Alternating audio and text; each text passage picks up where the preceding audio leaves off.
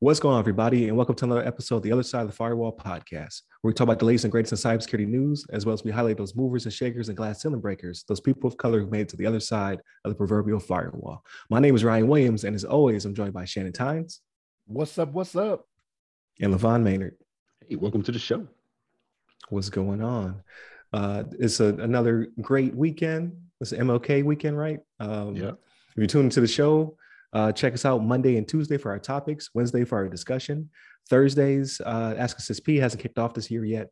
Uh, and then Fridays, we talk about everything else. So if you tune in the Friday episode, we talk about uh, sports, games, media, uh, just anything we've consumed uh, over the, uh, the, the past week. So a lot, a lot of Bills talk. We're going to be this week. Super excited. we got nice. that W. Um, to catch up just on one thing from last week, uh, the Apple HomeKit situation has been uh, has been patched. So if you're the latest and greatest patch, or you're in need of the latest greatest patch, you should be good to go. Not really much to talk about there, but I just wanted to, to bring it up for continuity's sake. Um, but for this week, I give it to LeVon.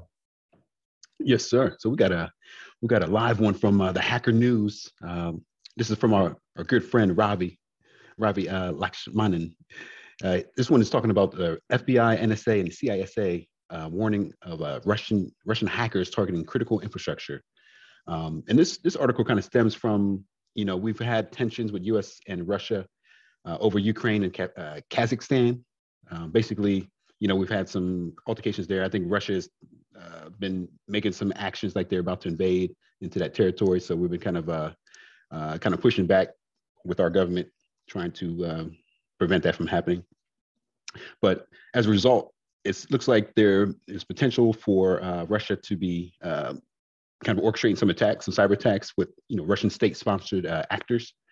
Um, so they these various organizations, um, like I mentioned, the CISA and FBI, NSA, they've been they've been trying to um, trying to give give like heads heads up notification to uh, companies out there that you know this could be coming or this is kind of coming pretty soon from Russia, from uh, state-sponsored actors, and that uh, people should be on the, um, you know, be aware of it and be prepared to uh, respond as as required. Um, article actually shows off some uh, list of flawed uh, exploits. Um, uh, I'm sorry, a list of flaws exploited by the Russian Russian hacking groups to gain an initial foothold um, and some of the flaws they, they mention, um, they cover various operating systems and services like uh, they have some VPN, uh, for, uh, FortiGate, Forti, FortiGate. I'm not sure if that how to say that. FortiGate or Fort, FortiGate, something. Uh, Cisco routers, Oracle WebLogic servers. They have uh, even Microsoft Exchange, Cis, uh, Citrix, VMware. Uh, so it goes on to list a bunch of those vulnerabilities that are out there that these known these Russian groups are known to be hacking um, and taking advantage of. Um, and one thing that says here is that the actors have been have demonstrated the ability to maintain persistent, undetected long-term access in compromised environments, including cloud environments, by using legitimate credentials. Uh, so these groups are actually able to, you know, uh, obtain these credentials. You know, whether it's uh, some phishing attack or um, whether using some old-fashioned hacking moves and, and decrypting passwords or guessing people's passwords uh, they're able to get into these systems. And they actually just you know they use these systems to use these passwords accounts to make lateral movements and gain uh, enhanced privilege access into systems.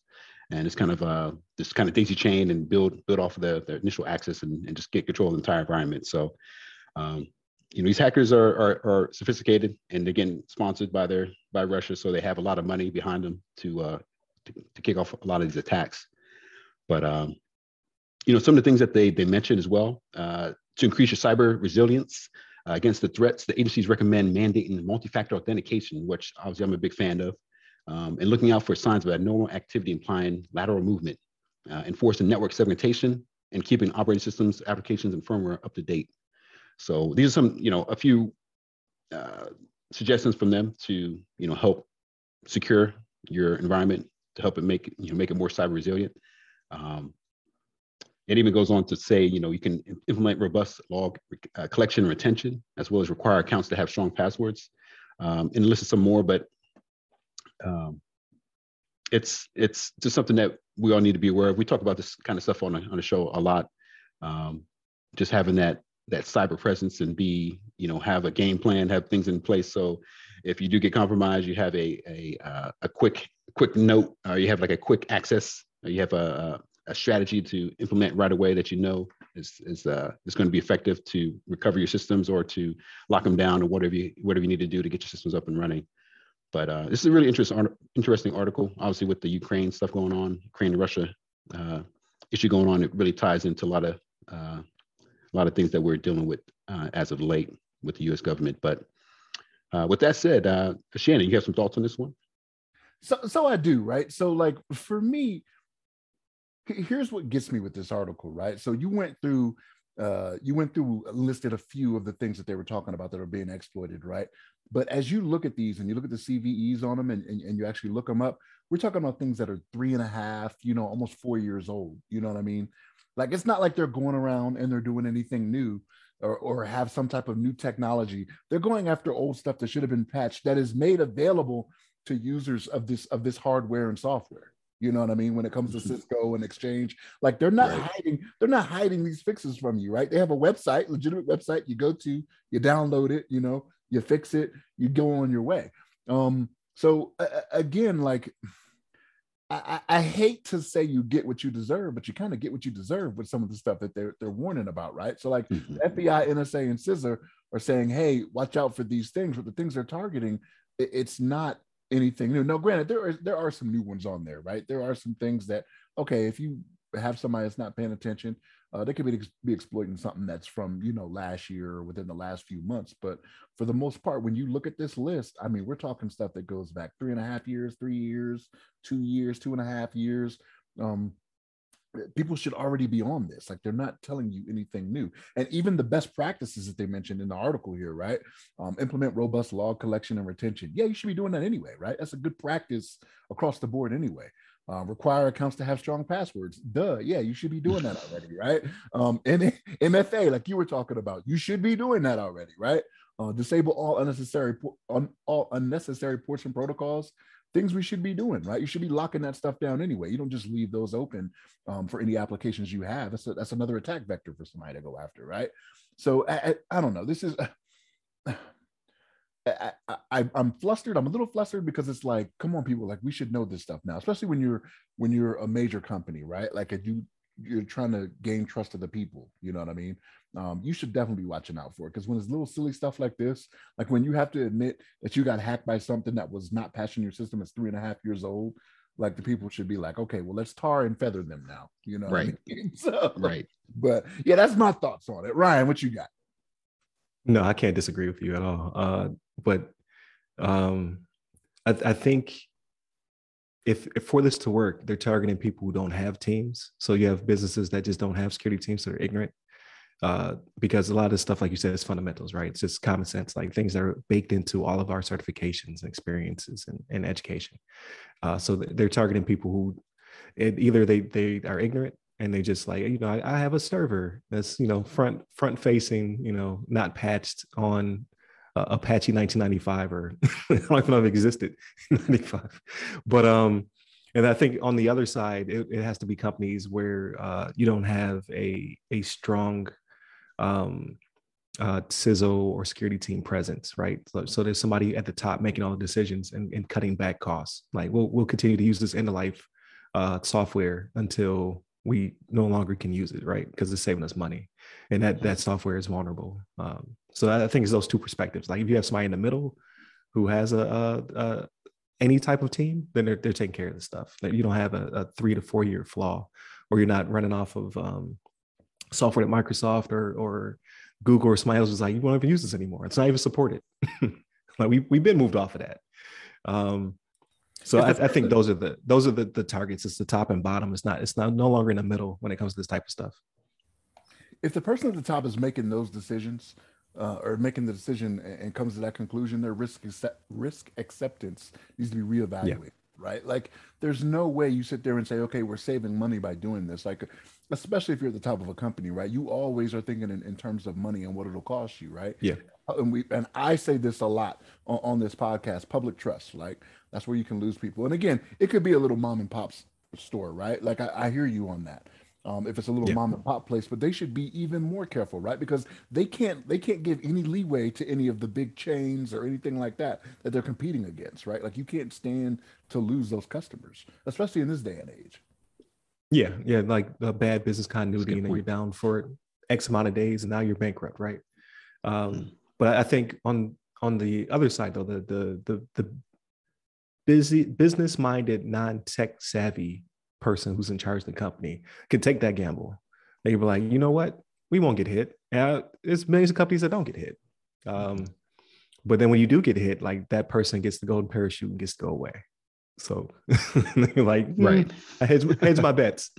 Uh, so that's why I, I was uh, actually I uh, watched the conference two days ago, um, where they're they're kind of discussing the future and you know how how um, hacks will impact our lives more. You know, traffic lights and uh, e-wallets and things like that being hacked can, can have ripple effects. Uh, and then at the keynote speaker, um, she brought up a, a, good point. Like some some companies have the CISO and CTO either side by side, or the CISO is over um, in in the actual C-suite, and that actually does uh, create a more robust company um, that can you know interact and and and uh, bounce back quicker than than we are seeing where the the CISO or or whomever uh, doesn't have any pull when it comes to the board. They're just more like reactionary.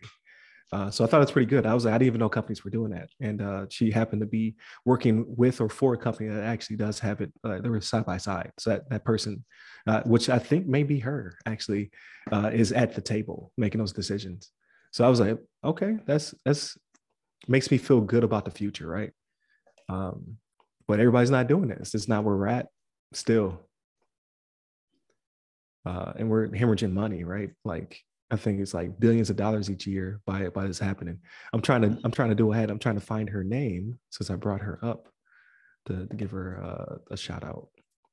Um, I think it's Naomi.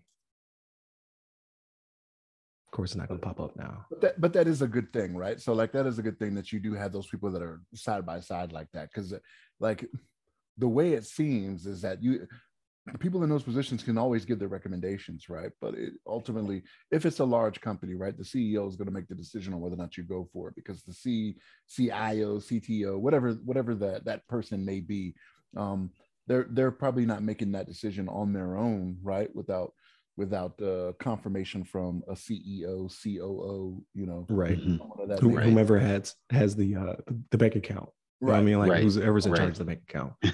but but yeah. I, I, think I think we are growing. You know, I, I think like I, to to stay optimistic about it, right? Like again, these are all fundamentals. We're we're getting better at it. Um, it's just that they still have this persistent foothold. Is uh, the reason that the FBI, NSA, and, and CISA are are so concerned. Like people are for whatever reason they're still holding on to this old stuff. They're just not patching it, or they can't patch it. So, like they they continue to have easy vulnerabilities that can get be remedied as as footholds into networks. Um, her name is uh, Naomi uh, Buckwalter. So I follow her on LinkedIn and on uh, on Twitter. She did the the keynote. I thought it was pretty pretty impressive, and it, it does give me hope. You know what I mean? Like mm if, if you just get us into the right places, we can keep you from uh, Hack Hackville, keep you front page of CNN. Um, so right he's got to keep keep pressing on, keep trying. But uh, I think that wraps up this one. So and, and, it directly ties to Wednesday. So if you listen to this one, then definitely listen to Wednesday when we talk about uh, Russia and the current Ukraine situation. Um, continue to like, share, subscribe, hit that like button, uh, share with your friends. Um, again, Monday, Tuesday topics, Wednesday is discussion, Thursday, Ask a P whenever that kicks back off. Uh, and then Fridays, uh, we talk about everything else. So hit up the website, www.theothersideofthefirewall.com to get to all our socials. You can hit me up personally. I'm at Ry Security Guy. That's R-Y-R-Y Security Guy. And you, LeVon? Yes, sir. You can hit me up on the Twitters at LeVon Maynard. There it is. Stay safe, stay secure. Take care.